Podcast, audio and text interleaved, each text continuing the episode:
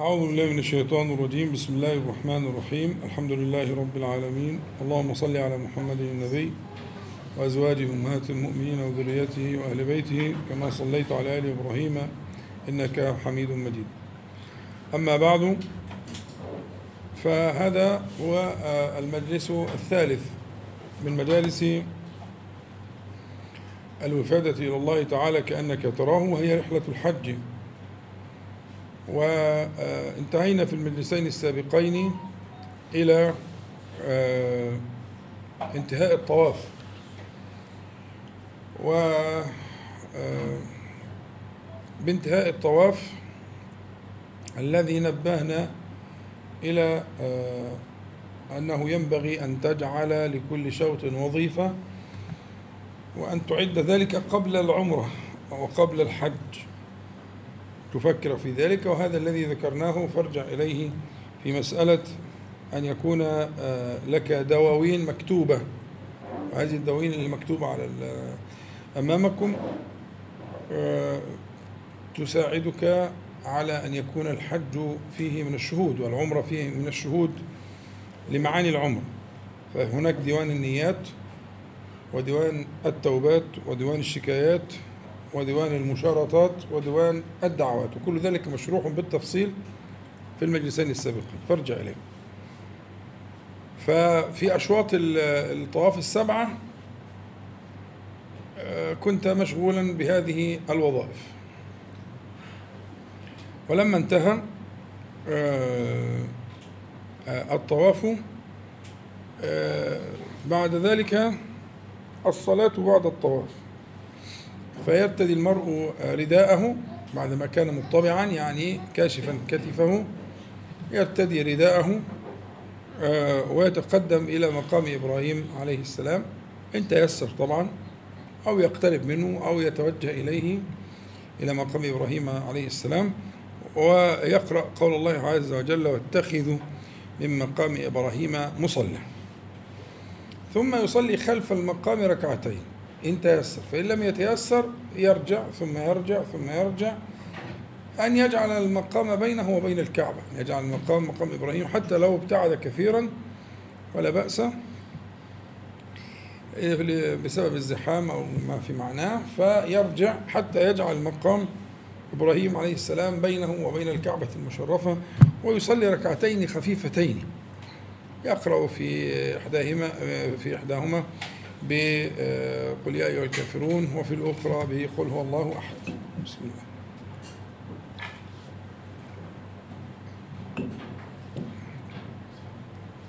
ثم يرجع إلى الحجر الأسود ليستلمه، وكأنه يودعه. لماذا؟ لأنه سيخرج من الحرم.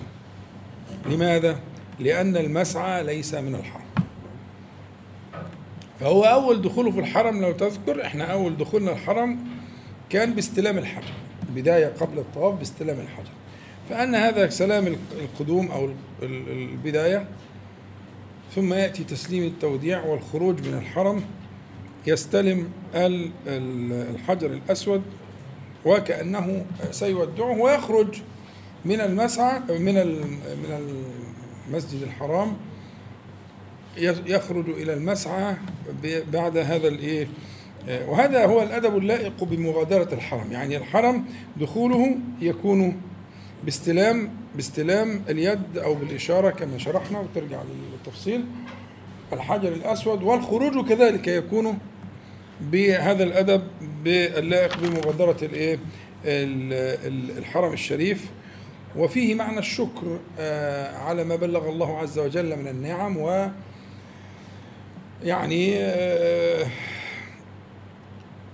أنت لم تصل إلى هذا المكان ولا إلى هذا المقام بسعيك ولا بجهدك ولا بمالك ولا بشيء آخر، إنما وصلت بأمر الله وإذنه. هناك كثير من الناس عندهم من الأموال، وعندهم من الجاه، وعندهم من السلطان، وعندهم ما عندهم، ولكنهم لا يشرفهم الله سبحانه وتعالى بأن يضيفهم في بيته الحرام. فكونك تذكر ذلك يحملك على معنى الشكر، إن الله سبحانه وتعالى هو الذي حملك لهذا المكان، فمن واجب الشكر أن تستلم هذا الحجر الأسعد الأسود إذا خرجت من الحرم، وأن تذكر هذه الكلمات الباقيات: بسم الله والله أكبر، اللهم إيمانا بك وتصديقا بكتابك ووفاء بعهدك واتباعا لسنة نبيك صلى الله عليه وسلم. وهذا مشروح في المجالس السابقة فرج عليها لأهمية البالغة لتلك الكلمات، لأنها كلمات الافتتاح. يعني أول حاجة بتعملها في الحج والعمرة هي هذا الميثاق الذي تعلنه، أول عمل من الأعمال التي هي من أعمال الحج والعمرة. فالانتباه لهذه الكلمات وشرحناها بالتفصيل ومعناها ودلائلها هتلاقيها في المجالس السابقة إن شاء الله. فإذا استلم يعني صلى الركعتين ثم استلم أو أشار يعني على ما تيسر، خرج إلى المسعى. في خروجه إلى المسعى بيمر بزمزم. طبعا زمزم دلوقتي متيسرة في كل مكان، لكن الأول كان لها مكان واحد بعد المقام ورا المقام. تمام، محدش فيكم طبعا حضر ده ولا في حد حضر ده؟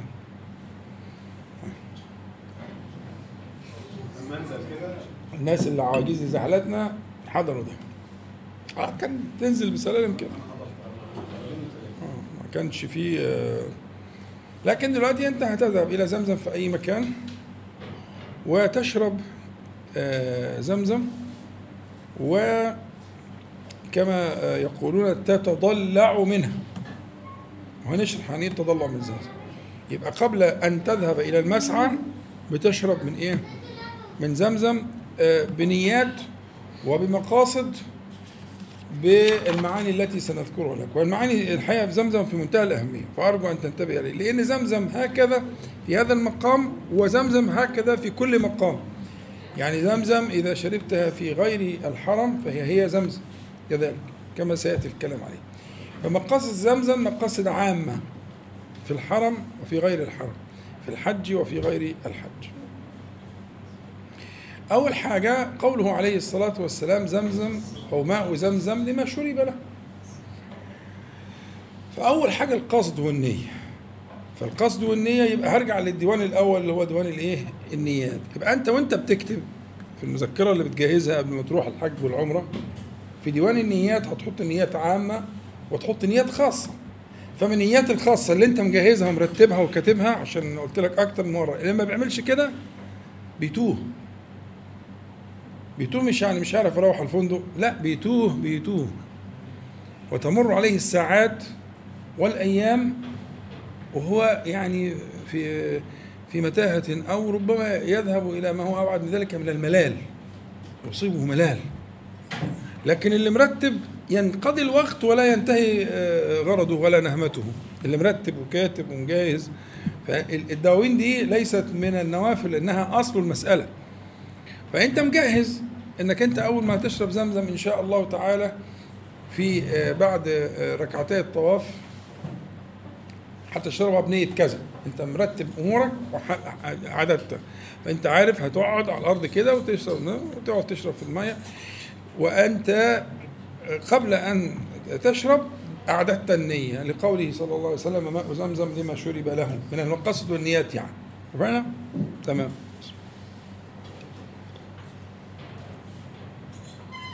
تاني حاجة أن تذكر أن هذا الماء ماء طهور، أعلى درجات الطهر. ليه؟ لأنه هو الماء الذي طهر به قلب النبي صلى الله عليه وسلم لما غسله جبريل، كما في الصحيحين في طست غسلوه بماء زمزم الملائكة. فأولا هو ماء طهر، فأنت تقصد بهذا الماء أن يطهر الله عز وجل قلبك كما طهر به أشرف القلوب جميعا.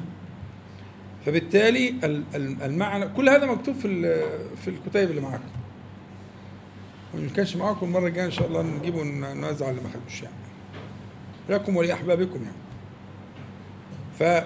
فيبقى تاني حاجة إن هو يقصد أن يطهر الله عز وجل قلبه، كما اختار هذا الماء ليكون عنوانا لطهارة قلب النبي صلى الله عليه وسلم، أطهر القلوب جميعا.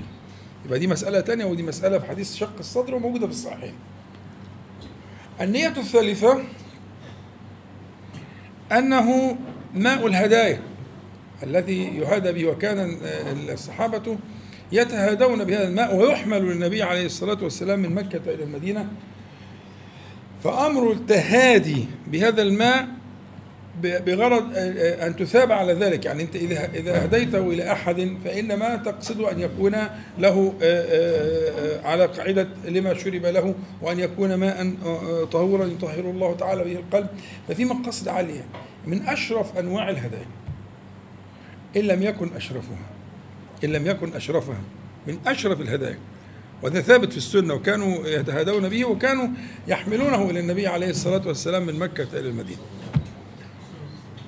المشهد الرابع مسألة التضلع، لأنه صح أنه لا يتضلع منه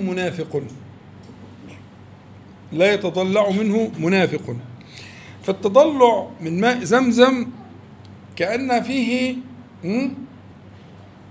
نفيا للنفاق عن النفس، يعني فيه تطهير للقلب زي ما قلنا، وفي كمان تأكيد لمعنى طهارة القلب، الحاجة محددة اللي هي النفاق، لأنه لا يتضلع منه منافق. يعني إيه يتضلع؟ يعني يشرب حتى كأنه يخرج من بين أضلاعه. ولذلك أنصحك إذا كنت عطشان اشرب الأول حتى ترتوي، ثم ابدأ في شربه تعبدا، يبقى أنت مش هتشربه الغرض العطش. فاهم الفكرة؟ أنا عايز أنفي أن يكون في غرض يزاحم غرض التعبد في شرب زمزم. يعني حتى لو عندك زمزم في البيت وانت عطشان، لا، حطه على جنب، اشرب وارتوي تماما. فبعد ما ارتويت هتشرب زمزم الآن. ليه؟ لماذا؟ بقى في تعبد في المسألة، بقى في قصد أن يطهر الله تعالى قلبك من شيء ما. فإذا شربت تضلعت، يعني شربت أنت مش عايز، ليس لك رغبة في الماء، فكأنه سيخرج من أضلاعك وامتلأت به. ونفهم بقى من هذا معنى كلمة إيه؟ لا يتضلع منه منافق. المنافق إيه اللي يحمله على كده؟ لو شرب هياخده بقه كده وخلاص. لكن أنت تشرب هذا الماء تعبدا بنية الشفاء مثلا، أو بنية طهارة القلب، أو العافية من النفاق سواء العملي أو الاعتقادي. يبقى الفكرة هذا يساعدك على هذا القصد، مفهوم؟ سواء هناك في العمرة أو هنا. فاشرب كيف تشاء، في حر وفي عطش وفي كذا وفي اشرب، خلاص جاهز بقى نفسك للعبادة، فستشربه الآن بقصد واحد. اتفقنا؟ عايز يا عبد الرحمن. يعني ساعات الواحد ما بيرضاش يشرب قوي عشان ايه؟ خوفا من ان هو يبقى عايز، هيبدا عايز يخش حمام. سؤال جميل جدا. يقول لك انا مش عايز اشرب كتير عشان ما اخشش الحمام. طب ما تخش الحمام. يعني العمرة اللي هي بتتعمل في 3/4 ساعة دي، وفي ساعة 5 دقايق وساعة 10 دقايق، دي أنا مش فاهم دي معناها إيه؟ ده أنت لو عايز تنام يا ابني. لو عايز تريح وتفرد جسمك كده في التكييف وتنعس انعس. والله المسعى هي حاجة على كتفي هوقعها واخلص منها. والله هذا بأذني، هذه سمعته من بعض المسؤولين عن الرحلات. يلا بينا بقى عشان تخلصهم العمرة وتفوقوا. إنه وصلت البساط البتاعة. والله هذا الكلام أنا لا أنا أنقله بحرفه، يعني حطوا بقى الشنط عشان تخلصوا من العمرة وتفوق. يعني هو جاي من بلده عشان الساعتين دول، ويقعد بقى 6 أيام و7 أيام رايق. أنت بذلت المال والجهد وقطعت المسافات كلها عشان 2-3 ساعات دول، وأحيانا يبقوا 4، وأحيانا يبقوا 5، مش كده؟ ربنا يبلغنا. طب انت سؤالك كويس جدا، ده انت تشرب وتشرب وتروح الحمام وتخش مش عارف ايه وتتوضى تاني وتغتسل وتغرق نفسك وتريح شويه لو عايز تريح ساعه ولا اكتر ولا حاجه، وبعدين تروح المسعى. ايه المشكله؟ الدنيا واسعه.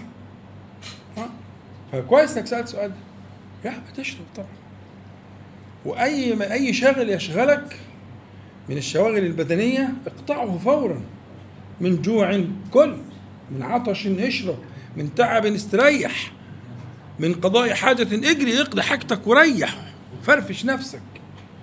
ده انت مقبل على الشيء اللي انت يعني ما كنتش تحلم بيه، لانه قلت لك انت مش راح بمال ولا بمعارف ولا بجهد ولا جواز سفر ولا بتأشيرة، لان في ناس كتير جدا عندها الحاجات دي ولم يؤذن لهم. صح؟ في ناس لا اول لهم ولا اخر، ملايين يقدروا يروحوا ما بيروحوش ليه؟ اصل اللي بيروح هناك مستدعى،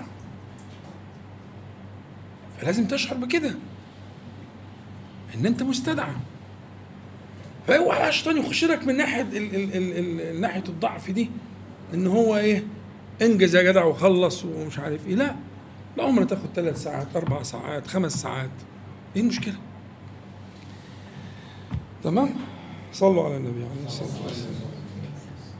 يبقى التضلع فهمناه وعرفناه، وهي فيه معنى نفي النفاق، وقلنا ان هو بدليل انه لا يشرب الماء الا لهذا الغرض فقط لا غير.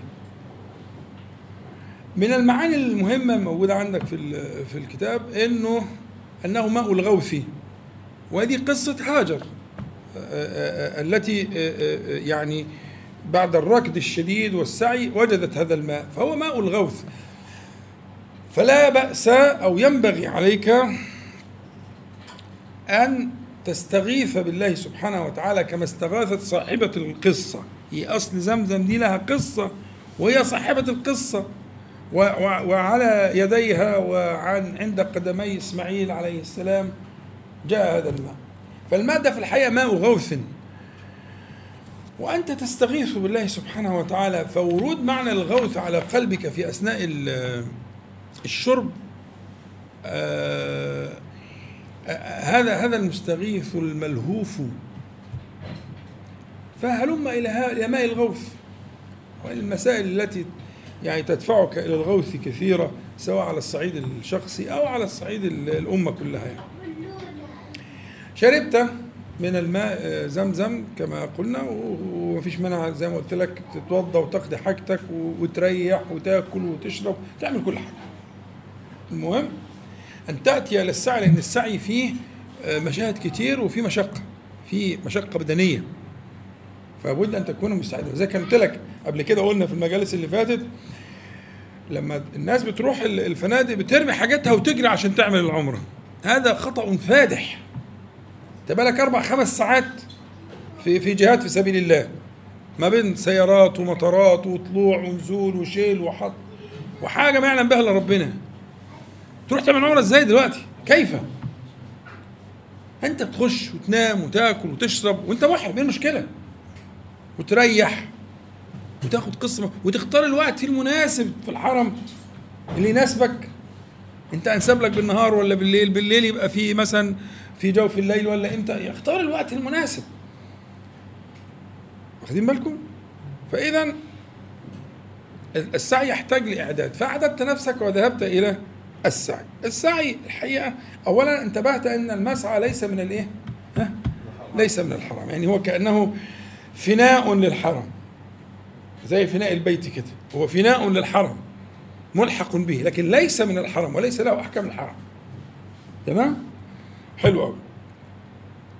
اول حاجه تذكرها هي صاحبه القصه هاجر ام اسماعيل عليه السلام، اللي هي مساله اللهفه التي كانت فيها ولهفتها على رضيعها. وفي الحقيقه لهفتك على نفسك اولا، ولهفتك على ولدك، ولهفتك على زوجك، على من تحب لا تقل عن لهفتها، ينبغي أن يكون كذلك. فهذا طريق اللهفة. هي كانت بتعمل إيه؟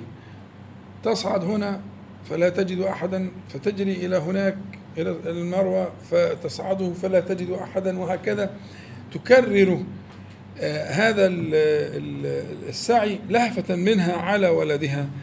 فأنت تذكر في أول ما تتحرك في هذا السعي أن تذكر لهفتك أنت على نفسك أولا، ومما يساعدك على ذلك هذه الدواوين التي كتبتها. يعني أنت كتب في الدواوين، مثلا التوبات، التوبة من ماذا؟ أنت أنا الكلام ده شرحه قبل كده، ترجعوا له في التسجيل يعني إن شاء الله. يعني التوبة من ماذا؟ فهذه الأشياء أنت تستحضرها في في في تشكو نفسك إلى الله، ده في ديوان الشكايات، الأشياء اللي نفسك غلبتك فيها، أنت يا ما عملت وسويت، ويا ما شارطت نفسك وفشلت، ويا ما حاولت ومش عارف إيه. فأنت أنت أنت واخد هذه النفس إلى سيدها ومالكها سبحانه وتعالى لتشتكيها إليه وتشكو. فمسألة اللهفة على النفس وعلى الولد وعلى الأهل وعلى من تحب، يعني لهفتك على نفسك وعلى من تحب. هذه المسألة من المعاني المهمة جدا في مسألة السعي. القصة تستحضر القصة التي حصلت لما جعلت تناديه ولا يرد عليها. يعني هو بعد ما جعل هاجر وابنها إسماعيل في هذا المكان التفت وسار في جهة الشمال كده، فهي تناديه ولا يرد، تناديه ولا يرد، لغاية ما قالت له إيه؟ قالت له الله أمرك بهذا، الله أمرك بهذا. هنا رد، قال لها نعم، قال نعم. قالت هي إيه بقى؟ إذن لا يضيعون. يعني هذه الرتبة، يعني أنت لو جعلتها عنوانا للسعي أو حتى للعمرة كلها أو حتى للحج، إذن لا يضيعون. يعني من أجاب داعي الله تبارك وتعالى وأتمر بأمر الله سبحانه وتعالى يقينه أن الله تعالى لا يضيعه، حتى ولو كان في صحراء جرداء لا زرع فيها ولا ماء، حتى لو انقطعت كل السبل، حتى لو الدنيا ضاقت عليه واتخنق، طالما هو يراقب الله عز وجل ويتقيه يقول إذن لا يضيعنا. إذن يعني إذ كان الحال كما تقول فالله لا يضيعنا، هذا المعنى. يبقى أنا أستحضر عنوانا للسعي أو حتى عنوانا للنسك كله، إذن لا يضيعنا. نحن نطمع في كرم الله سبحانه وتعالى أنه لا يضيع من جاء بابه تائبا مستغفرا منيبا إليه جل جلاله. فهذا المعنى مهم ومنصوص عليه في قولها إذن لا يضيعنا. من المعاني المهمة كذلك في السعي أن السعي كله إسراع، ويأتي في بين عالمين أو بين شارتين العالمين الأخضرين يكون فيه هرولة. هو أصلا السعي اسمه سعي لأنه فيه إسراع. السعي اسم للمشي، في عندنا رمل وفي عندنا المشي له أسماء. فالسعي كما يقول ولا تأتيها سعيا، يعني الصلاة، يعني فأتوها تمشون ولا تأتوها سعيا يعني تسعون. يعني فالسعي أصلا ما فهي مثلا الخطوات الأصلية خطوات فيها سرعة، ثم تأتي بين العالمين الأخضرين ويكون فيه شدة السرعة حتى تصل إلى الهرولة. تمام. يبقى عنوان السعي أو سمة السعي الكبرى مسألة إيه؟ كأنك تفر، كان فيه فرار، نوع من الفرار. والفرار يكون له سببان، إما خوفا من شيء وإما جريا وراء شيء، مش كده؟ يعني إنسان بيجري، لو شفت حد بيجري حاجة من اتنين، يا عايز يحصل حاجة يدركها، يا في حاجة تطارده فبيهرب منها، مش كده؟ أنت كده، أنت في السعي كده، هكذا تكون. إما تفر من شيء تخافه، وده كتير قوي، وده ترجع للدواوين مهمة جدا جوهرية. رحلة من غير دواوين مكتوبة وقعدت تفكر فيها أسبوع 10 أيام وتكتبها، أنت فقدت لب وحقيقة المسألة. ايه الذي افر منه؟ ارجع للتوبات والشكايات. ما هي التوبات والشكايات هي دي اللي انت بتجري منها، مش كده؟ طيب وايه اللي عايز تلحقه؟ برضه ارجع للدعوات والحاجات. فانت يا اما بتجري ورا حاجه، فانت عندك اشواط كتير 7، ففي كل شوط اجعل له وظيفه، شيء تفر منه او شيء تريد اللحاق به. هو ده السعي. السعي بقى اللي الناس كلها هتلاقي يمر مره السحاب، تنقضي الساعتين بتوعه ولا الساعه ونص بتوعه من غير ما ولا تشعر بها، ما خلصتش، لم تنتهي، ديوانك طويل، ديوانك طويل. الاشياء التي تفر منها كثيره، والاشياء التي تحرص عليها وتجري وراءها كثيره. فتظل في هذا السعي وهذا الفرار اما الى او من.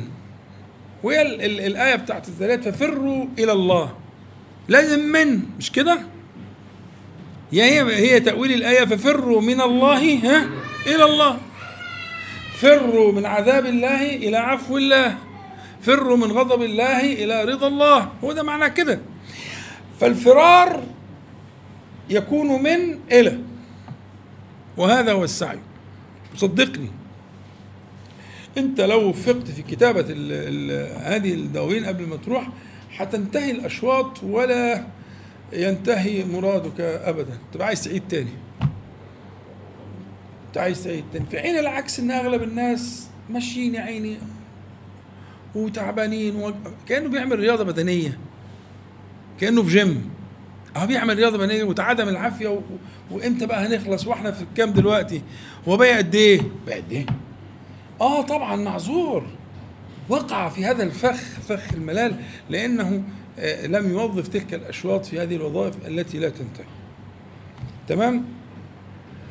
معنى بقى هيئة السعي في الفناء اللي قلت لك عليه ده، هو العبد مع سيده. يعني العبد مع سيده، يعني بعد ما حصل الأصل اللي هو الطواف، فهو لا يدري أمقبول أم مردود، فهو رايح جاي زي بالظبط أنت كنت في ديوان الملك وقدمت قائمة طلبات وحاجات زي كده، وعايز حتة أرض في الحتة الفلانية، وعايز مش عارف إيه بصري وبتاع وحاجة، وبعدين قال لك اطلعوا بقى، استنوا بره، انتظروا القرار. فأنتوا قاعدين في فناء الدار، دار الملك، رايحين جايين بقى، المستني القرار مش يعني إيه، مستني النتيجة، مش هيقعد على بعضه كده، هيبقى رايح جاي رايح جاي. اللي رايح جاي ده عبارة عن إن هو يعلن مسارعة في خدمة سيدي ومولاه، وعنده من الوجل والإشفاق أمقبول بعفوه وكرمه أم مردود بعدله. ما هو لو هيعملني بالعدل يردني، أمردود بعدله أم مقبول بعفوه وإكرامه سبحانه وتعالى. فالمسألة اللي رايح جاي رايح جاي ده في فناء الدار اللي هو في المسعى، زي ما اتفقنا أنه ليس من الحرم، هو مشغول بهذه القضية بهذا الحال. يبقى الذكر آخر حاجة، الذكر المشهور الصحيح عن النبي عليه الصلاة والسلام الذي كان يقوله حينما يبدأ في النزول من الصفا أو من المروة، كان يقول عليه الصلاة والسلام: لا إله إلا الله وحده لا شريك له، له الملك وله الحمد وعلى كل شيء قدير، لا إله إلا الله وحده أنجز وعده ونصر عبده هزم الأحزاب وحده سبحانه وتعالى. فهو في الحقيقة ده عنوان. طبعا احنا زي ما اتفقنا انك يعني أن تجعل لكل شوط في السعي وظيفة، هذا أمر يعينك، وكما قلت لك أنه ليس من البدع، بل في مقام التعليم بقى لغاية لما تبقى بقيت خبير. لكن يعني إن كانت هي العمرة الأولى أو في مسافة بين العمرات، فأن تجعل لكل شوط من أشواط الطواف والسعي وظيفة محددة تنتبه فيها، تبدأ مثلا بالثناء على الله تبارك وتعالى بما هو أهله بهذا الذكر وبأمثاله: لا إله إلا الله وحده لا شريك له، له الملك وله الحمد وهو على كل شيء قدير. الصوت مش واصل؟ أنا مش عارف بقى.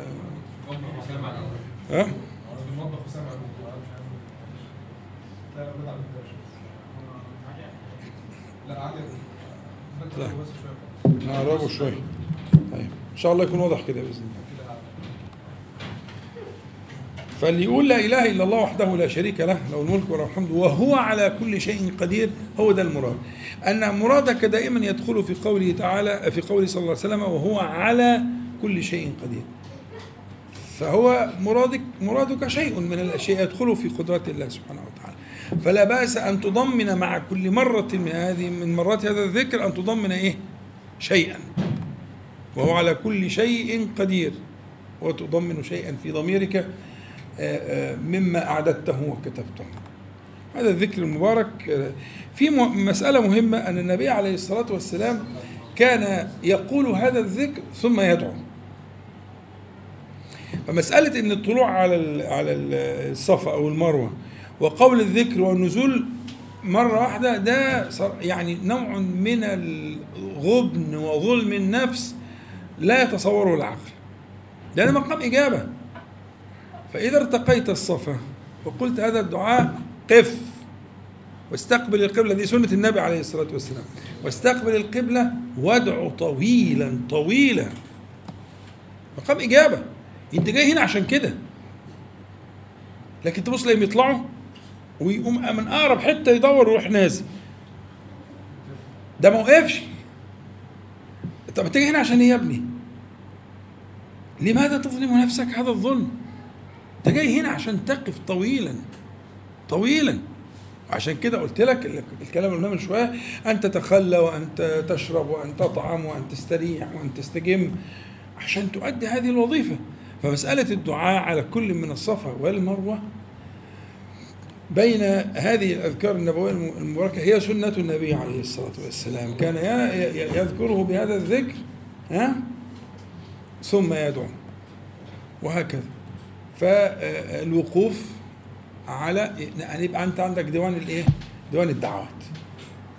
ينجدك مش الدعوتين الثلاثة اللي أنت حافظهم وخلصوا وتلاقي نفسك مليت، لا ده انت قد اعددت بالترتيب اللي موجود قصادك ده، اعددت هذا ثم الذي بعده ثم الذي بعده وانتهيت منه وقاعد مرتب امورك، انك انت فتح لك الباب وقيل لك ادعو تجب. تمام. خلصت الاشواط السبعه فتذهب الى الاحلال اذا كنت متمتعا في الحج، يعني تذهب إلى الإحلال. الإحلال يكون بالحلق أو التقصير. التقصير إذا كنت في حج فادخر شعرك للحلق الحج، يبقى هنا التقصير هنا مطلوب.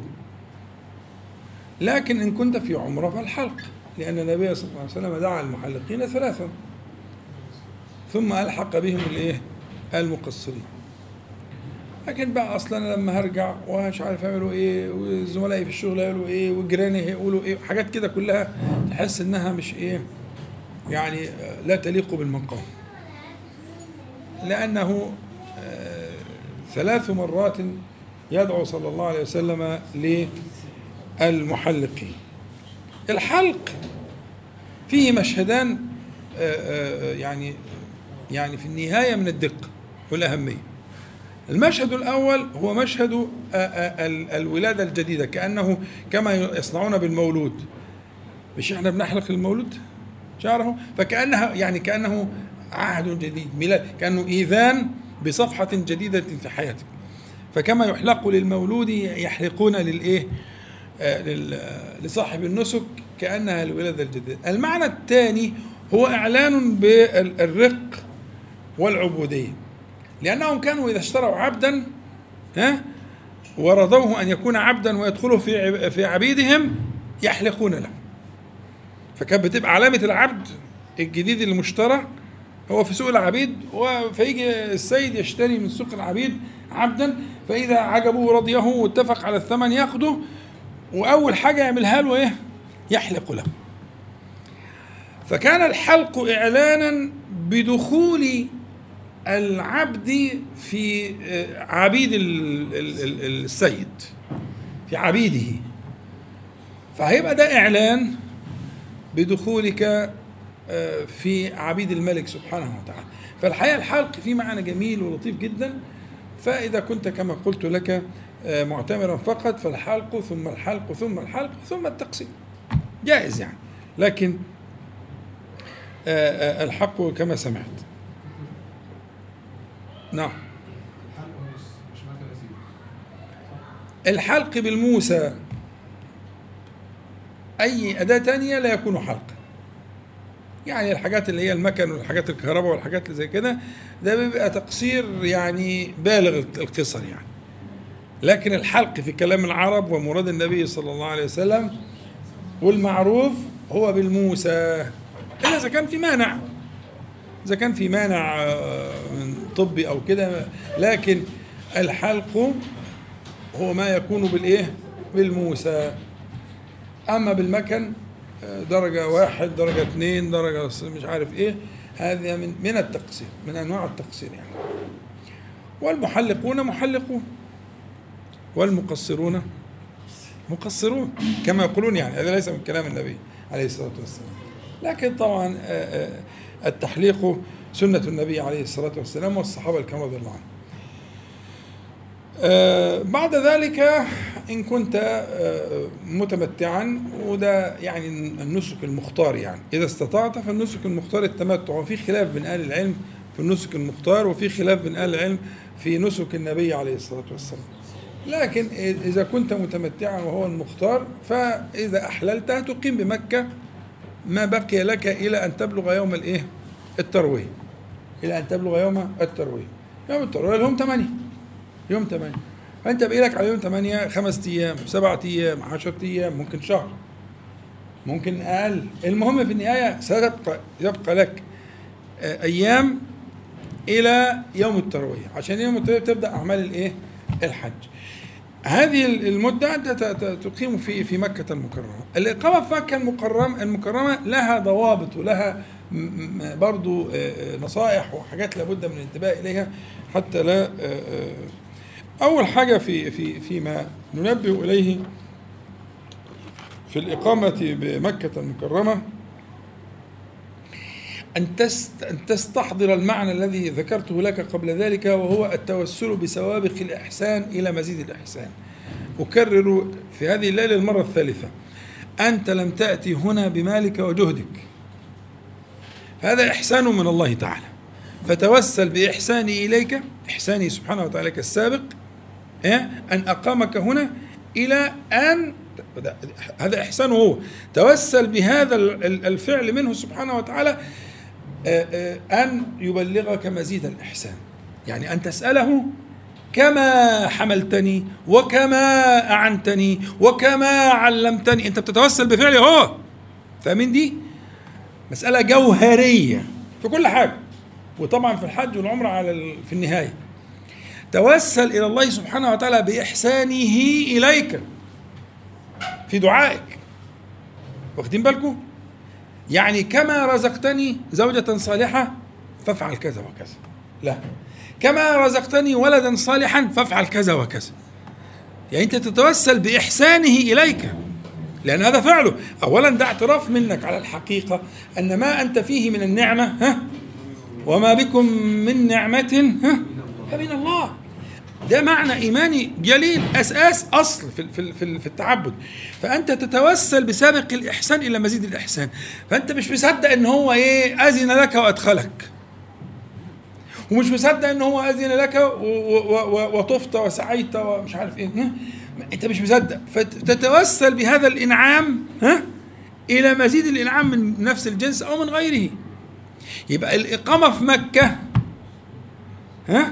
نعمة جليلة تتوسل بسابق الإحسان فيها إلى مزيد الإحسان. النقطة دي وضحت لأنها تحتاجها في حاجات كتير. صلوا على حضرة النبي عليه الصلاة والسلام.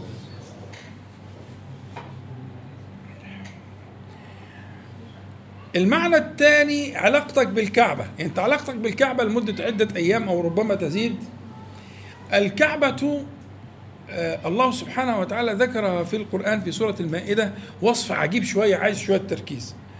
ربنا تعالى يقول: جعل الله الكعبة البيت الحرام قياما للناس. يعني ايه الايه دي؟ جعل الله الكعبه البيت الحرام قياما للناس. يعني ايه قياما؟ قيام ده مصدر، القيام ده مصدر، قام يقوم قياما، معناه قائمه تقوم بالناس، يعني ان الكعبه هذا البيت الحرام هو الذي يقوم بالناس. هنشرح ان يقوم بالناس، بس الفكره الاول نفهم ان التعبير باسم الفاعل زي قائم او اسم المفعول بالمصدر في مبالغه. الذين يؤمنون بالغيب، الغيب ده مصدر، غاب يغيب غيبا، لكن هي غائب، الذين يؤمنون بالغائب الذي لا يرى، ماشي.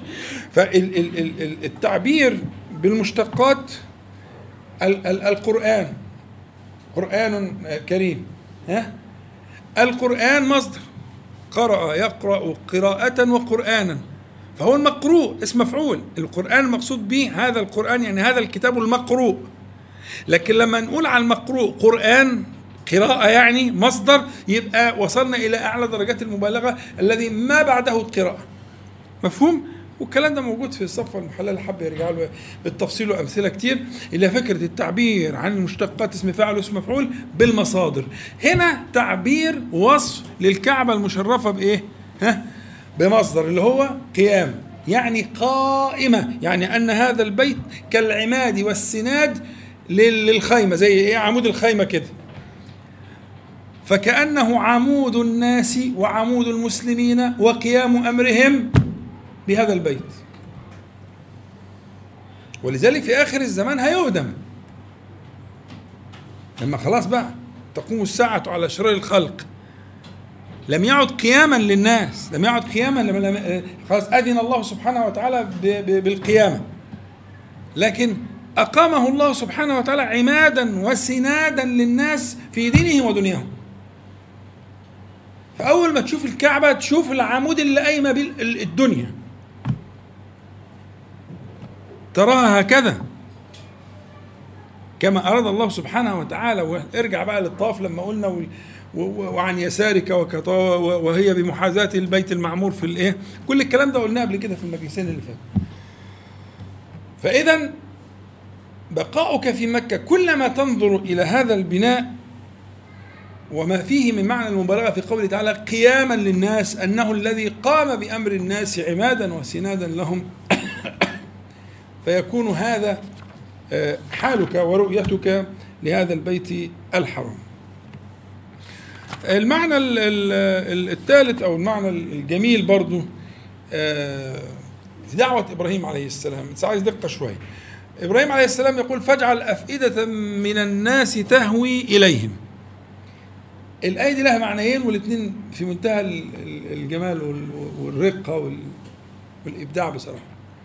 فاجعل أولا كلمة أفئدة جاية من التفقد، والتفقد اللي هو التوقد، يعني الحاجة المتوقدة المتحركة اللي هي فاجعل أفئدة من الناس، يعني اجعلني ممن توقدت قلوبهم شوقا إلى هذا البيت. أنا في حال شوق دائم، واذكر أن غيرك كثيرون كثيرون لا يشتقون، ولا تتفقد قلوبهم إلى هذا البيت. فهي مسألة مش مسألة منطقية، لا ليست منطقية، في كثير تفقدت قلوبهم الحمد لله، وفي كثير جدا ليسوا كذلك. يعني فاجعلني ممن توقدت قلوبهم شوقا دائما لا ينطفئ أبدا لهذا البيت المعمور. المعنى الثاني يعني أفئدة من الناس، يعني طائفة من الناس اخترتهم واصطفيتهم أن تحملهم إلى بيتك، وهذا معنى آخر، معنى لطيف وجميل، ويعني اجعلني ممن اخترتهم واجتبيتهم ليكونوا ضيوفا عندك، ولا تجعله آخر العهد ببيتك أبدا كده. يبقى وتعلم ذلك بالله سبحانه وتعالى، لا بعقلك ولا بمالك، ولكن هو بالله، أن الله سبحانه وتعالى يحملك إليه. مظبوط.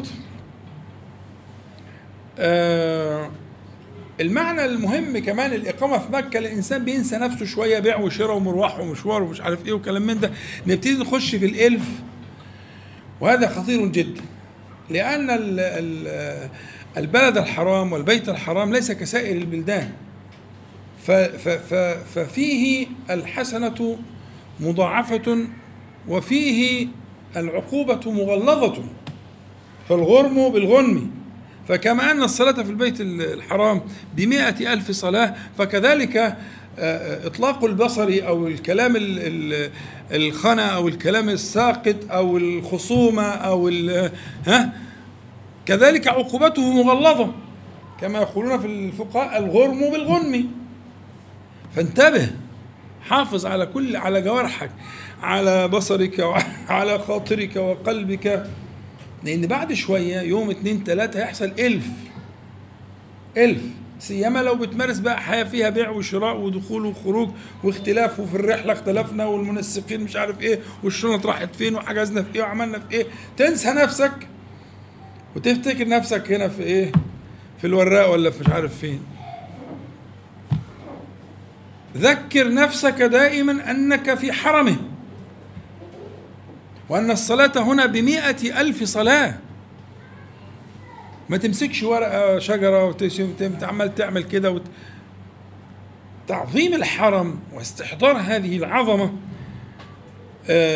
من من من من مضاعفة الأجور وتغليظ العقوبة أمر مهم جدا لمن شرفه الله تعالى بالإقامة في مكة المكرمة أياما.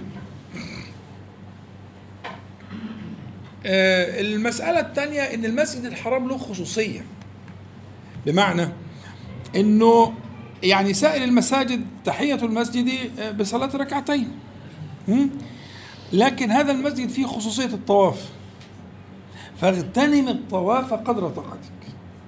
يعني مسألة الطواف دي لا تكون إلا هنا، لها مكان واحد في الدنيا، الطواف لا يكون إلا هنا، على ما ذكرناه. بقى ارجع لمعاني الطواف المهمة جدا التي ذكرناها في المجلس السابق. فلا تبخل على نفسك بالطواف كلما دخلت المسجد الحرام. ومش كده بس، وانت قاعد كده قوم طوف، زي وانت قاعد في المسجد بتاعكم بتقوم تصلي 2 ركعتين، ولا ما بتعملش كده؟ بتعمل كده؟ طيب، إذن فلا تبخل على نفسك بالطواف دائما.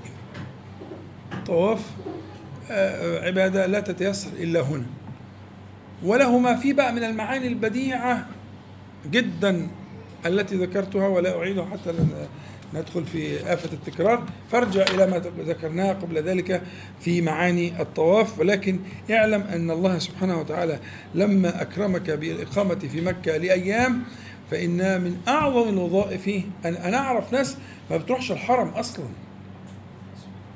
والله بيصعب عليا خالص من الغفلة اللي هم فيه، ما بتروحش الحرم، يصلي مثلا جنب الفندق كده، أو أحيانا في الفندق يكونوا عاملين مثلا مصلية ولا حاجة، ويبقى مش عارف يصلي في الفندق، أو مش عارف يصلي في مسجد جنب. يقول لك أصل الفقهاء بيقولوا، يا والله يسترك ابعد عني، انت مسكين، واصل مكة كلها حرم يا ابني انت مسكين، هو انت بتيجي كل يوم هنا؟ ده انت رؤية الكعبة نفسها على المعاني المتقدمة وتشرفك بالطواف لا يعدله شيء. ايه اللي انت بتعمله في روحك ده؟ اصل ورايا ايه، هعمل ايه، اصل هحجز ايه واسوي، يا ابن الحلال انت مش جاي عشان كده. فمسألة استشعار المنة هو اللي هيحملك على كده، استشعار المنة أن الله سبحانه وتعالى قد امتن عليك وحملك إلى هنا، فاشكر النعمة لعله أن يزيدك وأن يحملك إليه مرة ومرة. اشكر النعمة، ده هو اللي قال كده سبحانه وتعالى، وإذ تأذن ربكم لئن شكرتم، يعني من النعمة أزيدنكم من النعمة. فشكر النعمة أنك تصلي جنب البتاع، وتقول لي مكة كلها حرم والعلماء أفتوا بكده، يفتوا عم براحتهم. ولما هنيجي في زيارة النبي صلى الله عليه وسلم برضه يقول لك تخش المسجد وما تسلمش على النبي صلى الله عليه وسلم في كل فرض، ده حاجة غريبة جدا. لا أصل العلماء أفتوا، هي مرة في الأول يا ابن الحلال مسألة العلماء ما تخصكش أنت، اللي بيحركك قلبك، شوقك، استشعارك لمنة الله تعالى عليك. أنت مسكين، فوق بقى، فوق ده انت مش كده، ده انت تحضر الاذان في المسجد، تحضر قبل الاذان كمان، وتصلي السنه القبليه، وتطوف وتحضر تكبيره الاحرام، وما يفوتكش ولا ركعه. يعني المفروض انك انت في العمر ما يفوتكش تكبيره الاحرام ولا مره اطلاقا.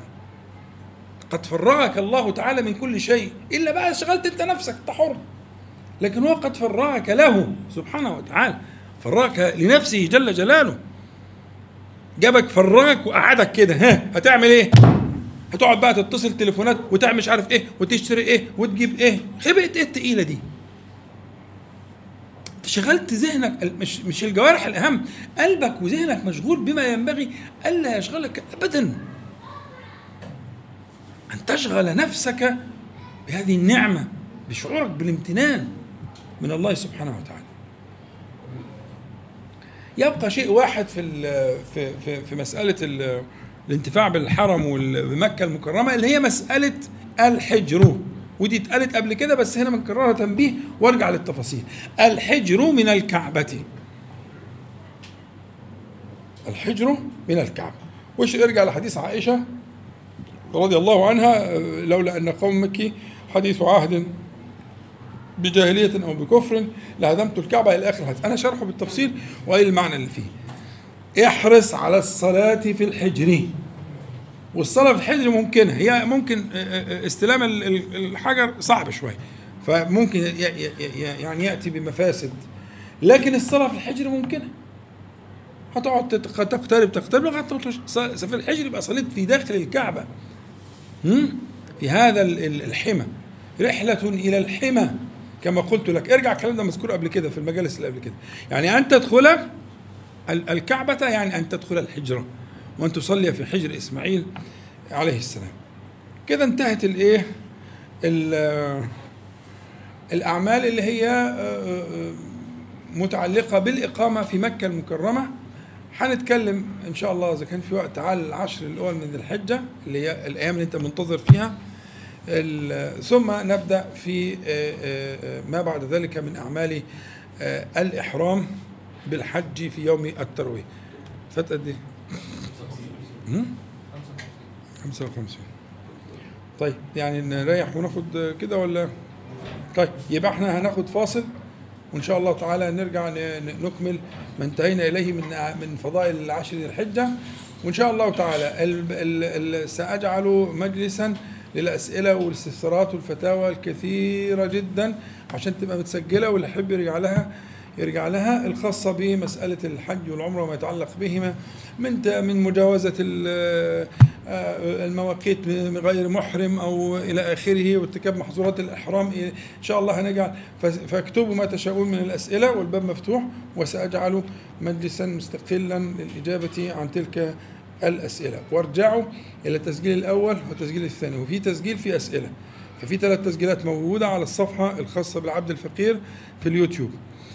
في تسجيلين موجودين غير اللي احنا بنعمله دلوقتي. في تسجيل أول بدأ من المقدمات والممهدات والتصدير إلى آخره، وفي بعديه أسئلة.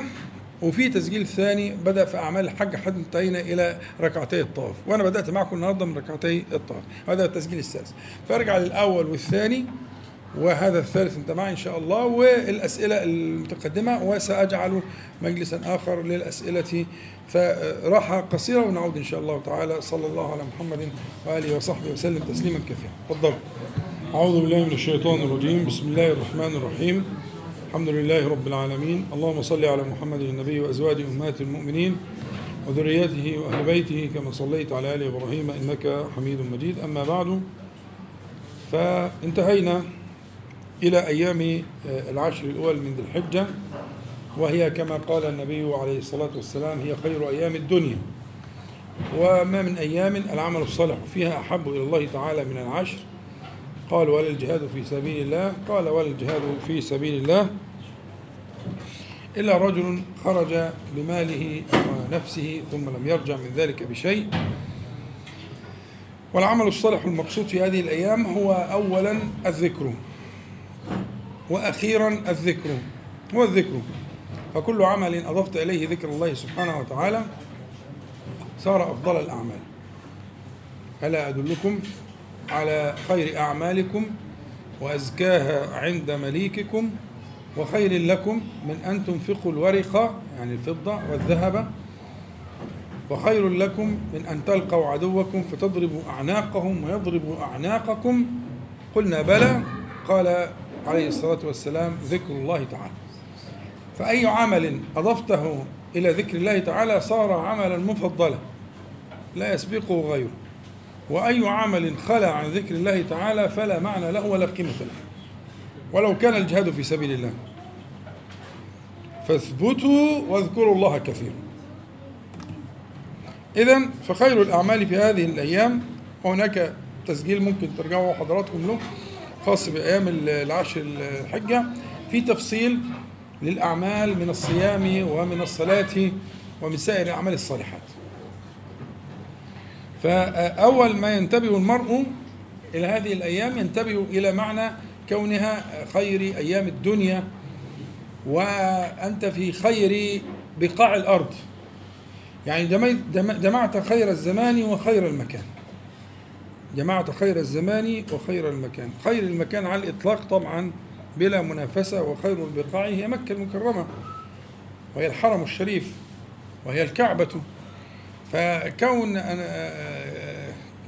كونك قد جمع الله لك أفضل الزمان وأفضل المكان فانتبه إلى تلك النعمة، فالنعمة تنادي على شكرها زمانا، النعمة تنادي على شكرها زمانا، فإن أجاب وإلا رحلت. تظل النعمة تنادي على الشكر، فإن أجاب الشكر زاد الله عز وجل النعم، وإلا يعني وإن لم يجب يعني رحلت. فهذا الزمان زمان معلوم ونعمة وفضل من الله تعالى ينادي على شكره، فاشكره بالانتفاع بتلك الأيام بالأعمال التي ذكرناها، وارجع إلى التفصيل يعني. المعنى الثاني أن هذه الأيام هي حرم زماني لخير أيام الدنيا على الإطلاق، وهو يوم عرفة، يوم الحج، يوم عرفة، يوم العفو والمغفرة، يوم الوقوف بنعمة بأرض عرفة. إذن فهو كالحرم زي كالسنة القبلية التي يمهد المرء فيها نفسه لصلاة الفريضة، فكان هذا الزمان المبارك إعداد، يبقى في مرحلة الإعداد في هذه الأيام المباركة من أول اليوم الأول من أيام ذي الحجة. فإذا مرت 7 من الحجة دخل 8 من الحجة، وهو يوم التروية، وهو يوم التروية. ويوم التروية فيه مشهدان مهمان جدا.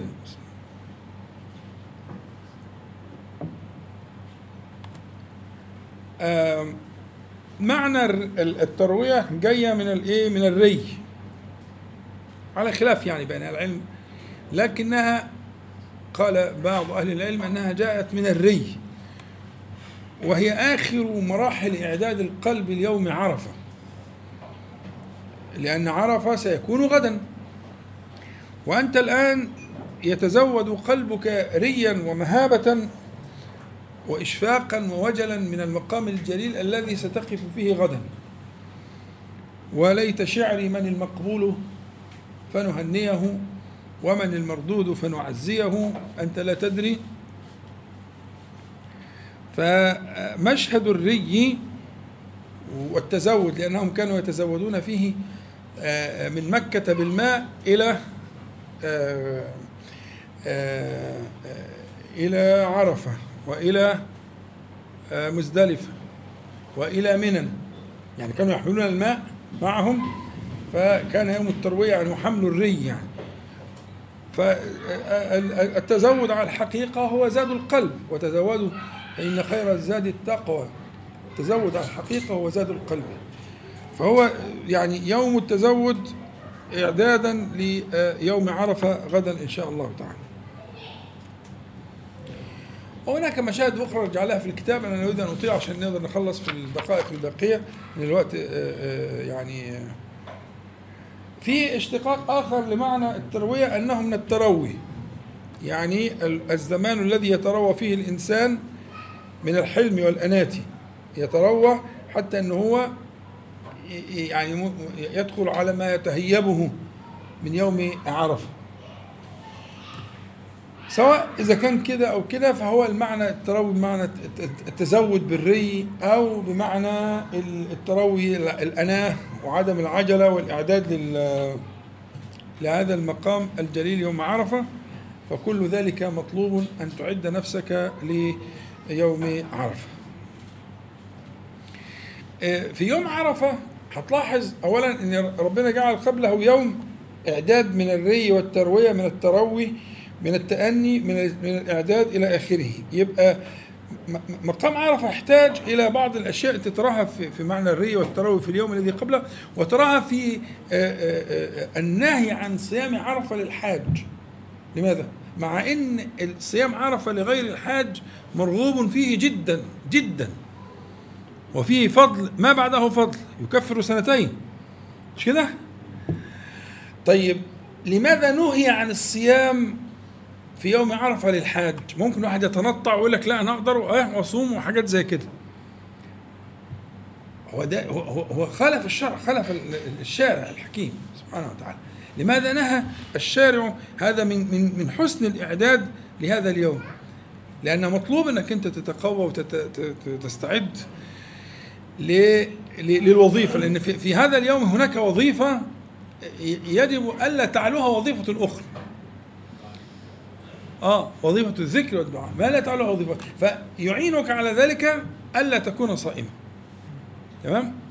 ويعينك على ذلك أن يجمع لك الشارع بين الصلاتين لإطالة المدة، لأن الوقوف يبدأ من الزوال اللي هو الظهر، وقت صلاة الظهر، فالوقوف بيبدأ من الزوال وينتهي بالغروب، وقد يمتد بعد الغروب عند الضرورة، لكن هو وقته من الزوال للغروب. يوم الشارع الحكيم يجمع لك الصلاتين الظهر والعصر في أول الوقت. فإذا رأيت كل ذلك تعلم قيمة المسألة وقيمة الوظيفة، إن هذه الوظيفة قال لك ما تصومش، وقال لك تجمع الظهر والعصر جمع تقديم ركعتين في أول الوقت، مش في آخره، في أول الوقت، لتتفرغ تفرغا كاملا ظاهرا وباطنا لوظيفة واحدة. مفهوم؟ يبقى جعل يوما للتروية وللتروي قبلها، ومنع صيامه، وجمع بين الصلاتين في وقت الوقوف، كل ذلك لتفريغ الظاهر والباطن للوظيفة العظمى في هذا اليوم المبارك من ساعة الزوال إلى غروب الشمس. وكما قال النبي عليه الصلاة والسلام: الحج عرفة. حج عرفة معناها أن هذا الركن، طبعا الحج فيه أركان تانية غير عرفة، لكن هذا الركن لا يعوض، يعني الركن الوحيد في أركان الحج الذي لا يعوض هو عرفة. كل شيء في الحج يمكن تعويضه، طواف الإفاضة اللي أنت عايزه، السعي، كل شيء يمكن استدراكه، ويمكن حتى أن يقدم دما عنه أو أن يفعله ولو بعد حين. لكن الشيء الوحيد اللي إذا ذهب زمانه ذهب ولا يعود أبدا إلى يوم القيامة هو إيه؟ عرفة. فهذا الجلال وهذا المكان المهيب يجعلك تعد نفسك إعدادا لائقا بهذا المقام. زي ما أنت شايف الشرع نفسه سن لك أشياء للإعداد البدني الظاهر والباطن حتى تجمع قلبك بهذا اليوم الجليل العظيم. الذي ينبغي الانتباه إليه بقى في المشاهد الموجودة عندك في الكتاب الخاصة بعرفة هو الآتي: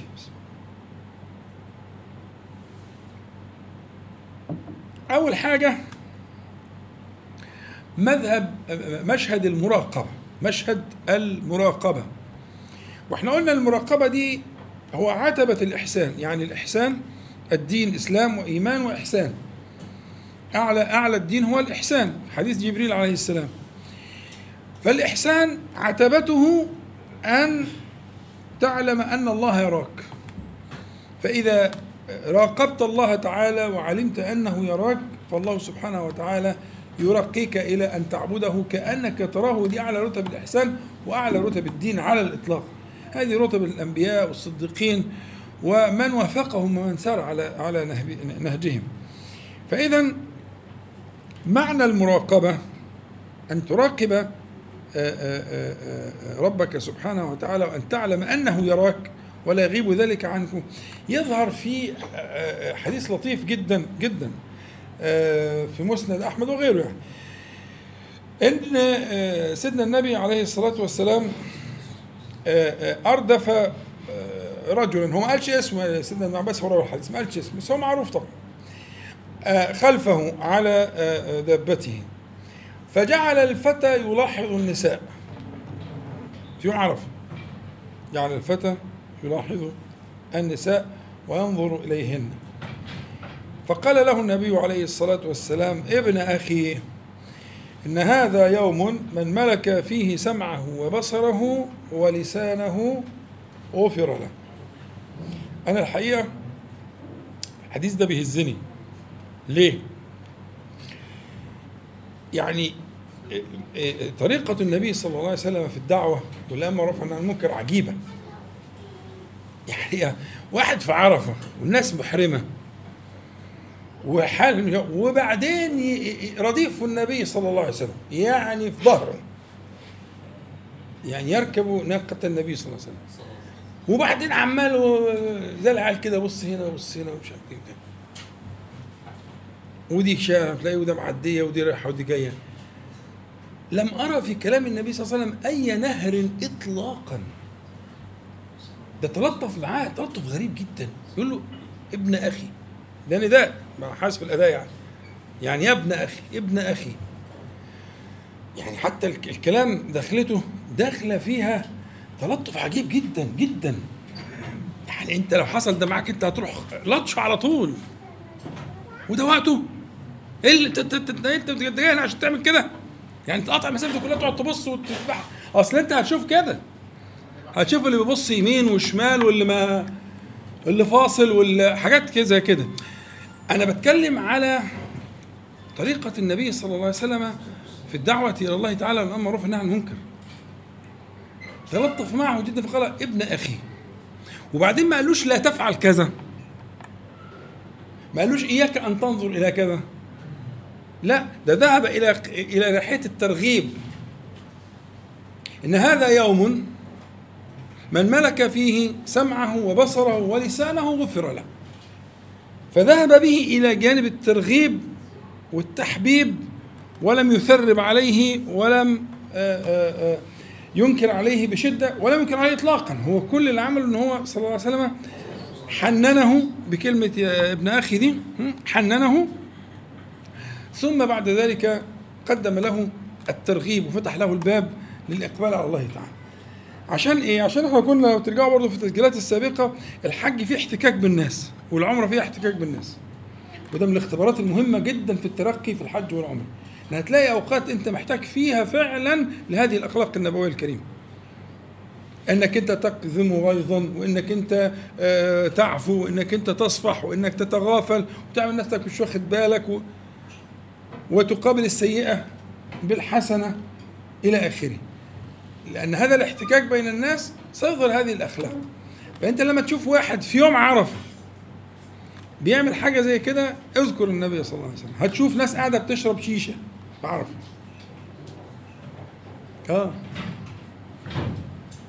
ايوه، ومش واحد ولا اتنين ولا 10 ولا 100، جاي بثقافته ببلد وهو كده.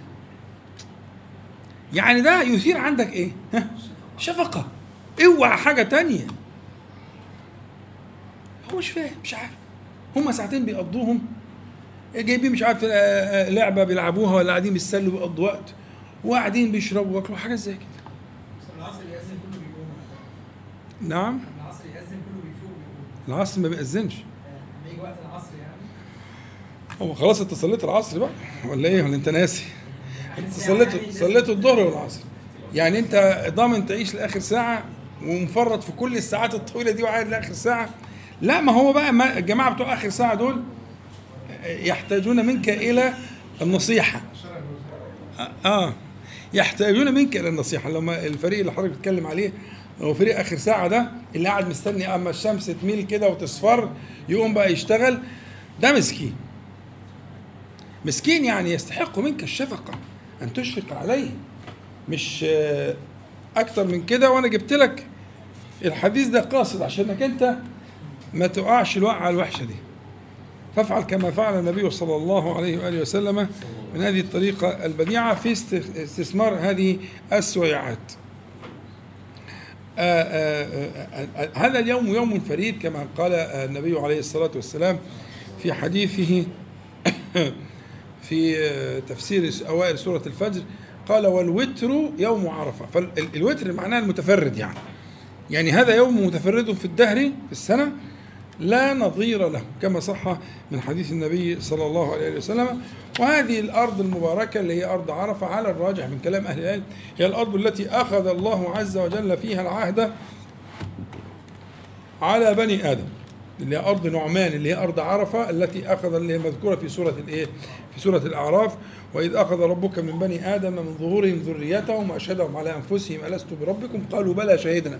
هو ده المكان اللي حصل فيه كده.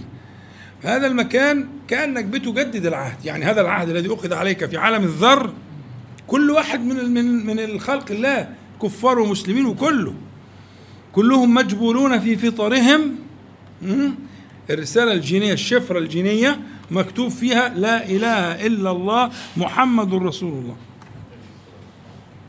قرأ ذلك من قرأ وجهل من جهل. هي دي الشفرة الجينية، الشفرة الجينية اللي خدها ربنا سبحانه وتعالى على الخلق بسورة الأعراف. شفرة الجينية كل من خلق الله عز وجل من ظهر آدم مكتوب فيه لا إله إلا الله محمد رسول الله. فيولد الولد على الفطرة وأبواهما اللذان يهودانه أو ينصرانه أو يمجسانه، مولود على لا إله إلا الله محمد رسول الله. البيئة بقى المحيطة إلى آخره هي اللي ممكن تعمل الأفعيل. فهناك نجدد العهد والميثاق المأخوذ في سورة الأعراف في قصة آدم عليه السلام.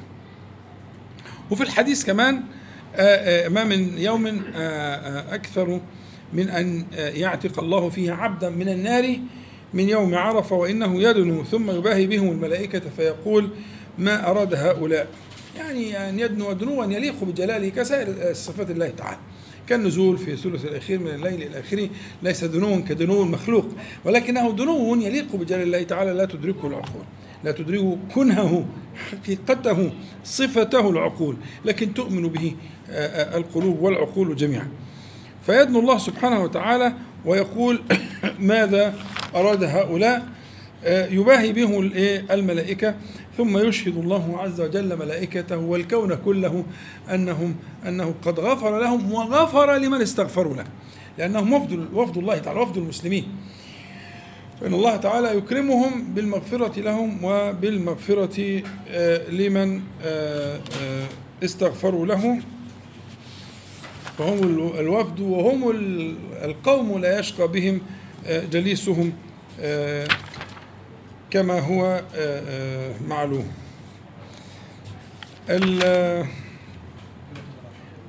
طيب أنا هختم إن شاء الله ببصيرة واحدة. ارجع بقى الكتاب إن شاء الله في بصائر، واللي يحتاج يسأل سؤال أنا إن شاء الله أتلقى الأسئلة من الآن، وسواء على الصفحة أو هنا، ونجيب على الأسئلة إن شاء الله في المجالس القادمة. الذي يحجبك عن الله تعالى حجب، أنواع من الحجب، فما بينك وبين الله تبارك وتعالى ليست هي مسافات تقطع، ولكنها حجب ترفع، حجاب بعد حجاب. في الحج وعد كريم برفع 3 حجب. صلوا على النبي عليه الصلاة والسلام. الكلام ده عايز تركيز وأرجو تنتبهوا. يعني المؤمن اللي تدرج إلى أن وصل إلى عرفة إن الله سبحانه وتعالى يعده برفع 3 حجب: حجاب في يوم عرفة، وحجاب في المزدلفة، وحجاب في الجمرات. يبقى أنت هتستقبل ما يأتي من الأعمال على هذا المعنى، ترجو أن يرفع الله تعالى عنك الحجب الثلاث.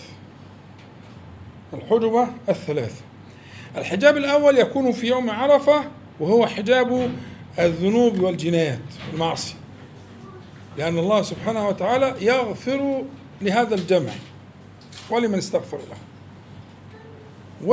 والذنوب والجنايات والمعاصي حجاب سميك يحول بينك وبين الله تعالى. كلا بل ران على قلوبهم ما كانوا يكسبون من ايه؟ من الذنوب والمعاصي والجنايات. فالوعد برفع الحجاب الأول في عرفة يكون بالمغفرة، فإذا تحققت بأسباب المغفرة هتخرج من عرفة وقد رفع الحجاب الأول. يبقى الحجاب الايه الثاني اللي هو فين؟ في المزدلفة. ايه حجاب المزدلفة؟ هو النبي صلى الله عليه وسلم في عرفة دعا الله تعالى لأمته من أول ما انتهى من صلاة الظهر والعصر إلى أن غابت الشمس، لم يقطع الدعاء ولا لحظة عشان الأخ بتاع آخر ساعة، ولا لحظة، لدرجة إن النبي عليه الصلاة والسلام لما الخطام كان يسقط من إيده كده بتاع، هو كان واقف على ناقته عشان الناس تشوفه، وتتأسى به صلى الله عليه وسلم، جعل إحدى يديه مرفوعة والأخرى مدها ليأخذ بها الخطام، يعني فترة إنه نازل إيديه الاثنين ويمسك الخطام تاني لم يفعل ذلك. روى عنه أنه ما أسقط يده أبدا، يد الله سبحانه وتعالى. فابعد عن مذهب آخر ساعة ده من أول ما، ولذلك إحنا بالإعدادات البدنية في منتهى الأهمية. تاكل كويس، ده احنا في يعني لو في حاجات بتدي مناعه قويه، مثلا مش عارف عسل على مش عارف ايه، تاخد ايه، هو هيعمل كده. وتنام كويس جدا جدا ليلتها، تنام بتقعد تصلي طول الليل، ما انت هتروح هتنام طول النهار، ما تصلي طول الليل هتنام طول النهار. لا، الليله دي لازم تنام كويس جدا وتاكل كويس جدا وتاخد كميه سوائل عاليه جدا وتبعد عن الشمس المباشره. كل الأشياء دي كلها إعدادا عشان من أول ما تصلي الظهر والعصر جمع تقديم لا تضيع لحظة دقيقة.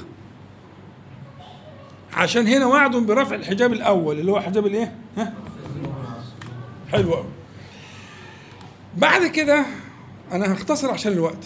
بعد كده في المزدلفة النبي عليه الصلاة والسلام في دعائه في عرفة دعا لأمتي، ففي الإجابة الحديث طويل أرى المرة الجاية إن شاء الله بالتفصيل. أن الله سبحانه وتعالى قال له إلا التبعات، يعني غفر لأمتي إلا التبعات اللي هي حقوق الخلق، يعني يغفر لك ما بينك وبين الله، لكن ما بينك وبين من آذيته ومن تعديته إلا التبعات. ده كان فين؟ فعرف. ففي المزدلفة قام النبي صلى الله عليه وسلم قياما طويلا في ليل المزدلفة، وده برضو من الحاجات الأولى في المزدلفة. الناس بتاخد مزدلفة نوم لغاية الفجر، لم يفعل ذلك عليه الصلاة والسلام. وليلة مهمة جدا لأنها ليلة التبعات، أنت تروح تصلي المغرب والعشاء ونام، لا تتكلم ولا ترغي ولا تعمل، تاكل لقمة وتنام، علشان هم ساعتين ثلاثة وتقوم فايق ورايق، تقوم قايم بقى لغاية الفجر تشد حيلك كما قام عليه الصلاة والسلام. عشان إيه؟ لأنه في ليلة المزدلفة لا يزال النبي صلى الله عليه وسلم يناشد ربه حتى حمل التبعات. والحديث صحيح وصححه الحافظ ابن حجر وغيره، وأنا كاتب الكلام ترجع له.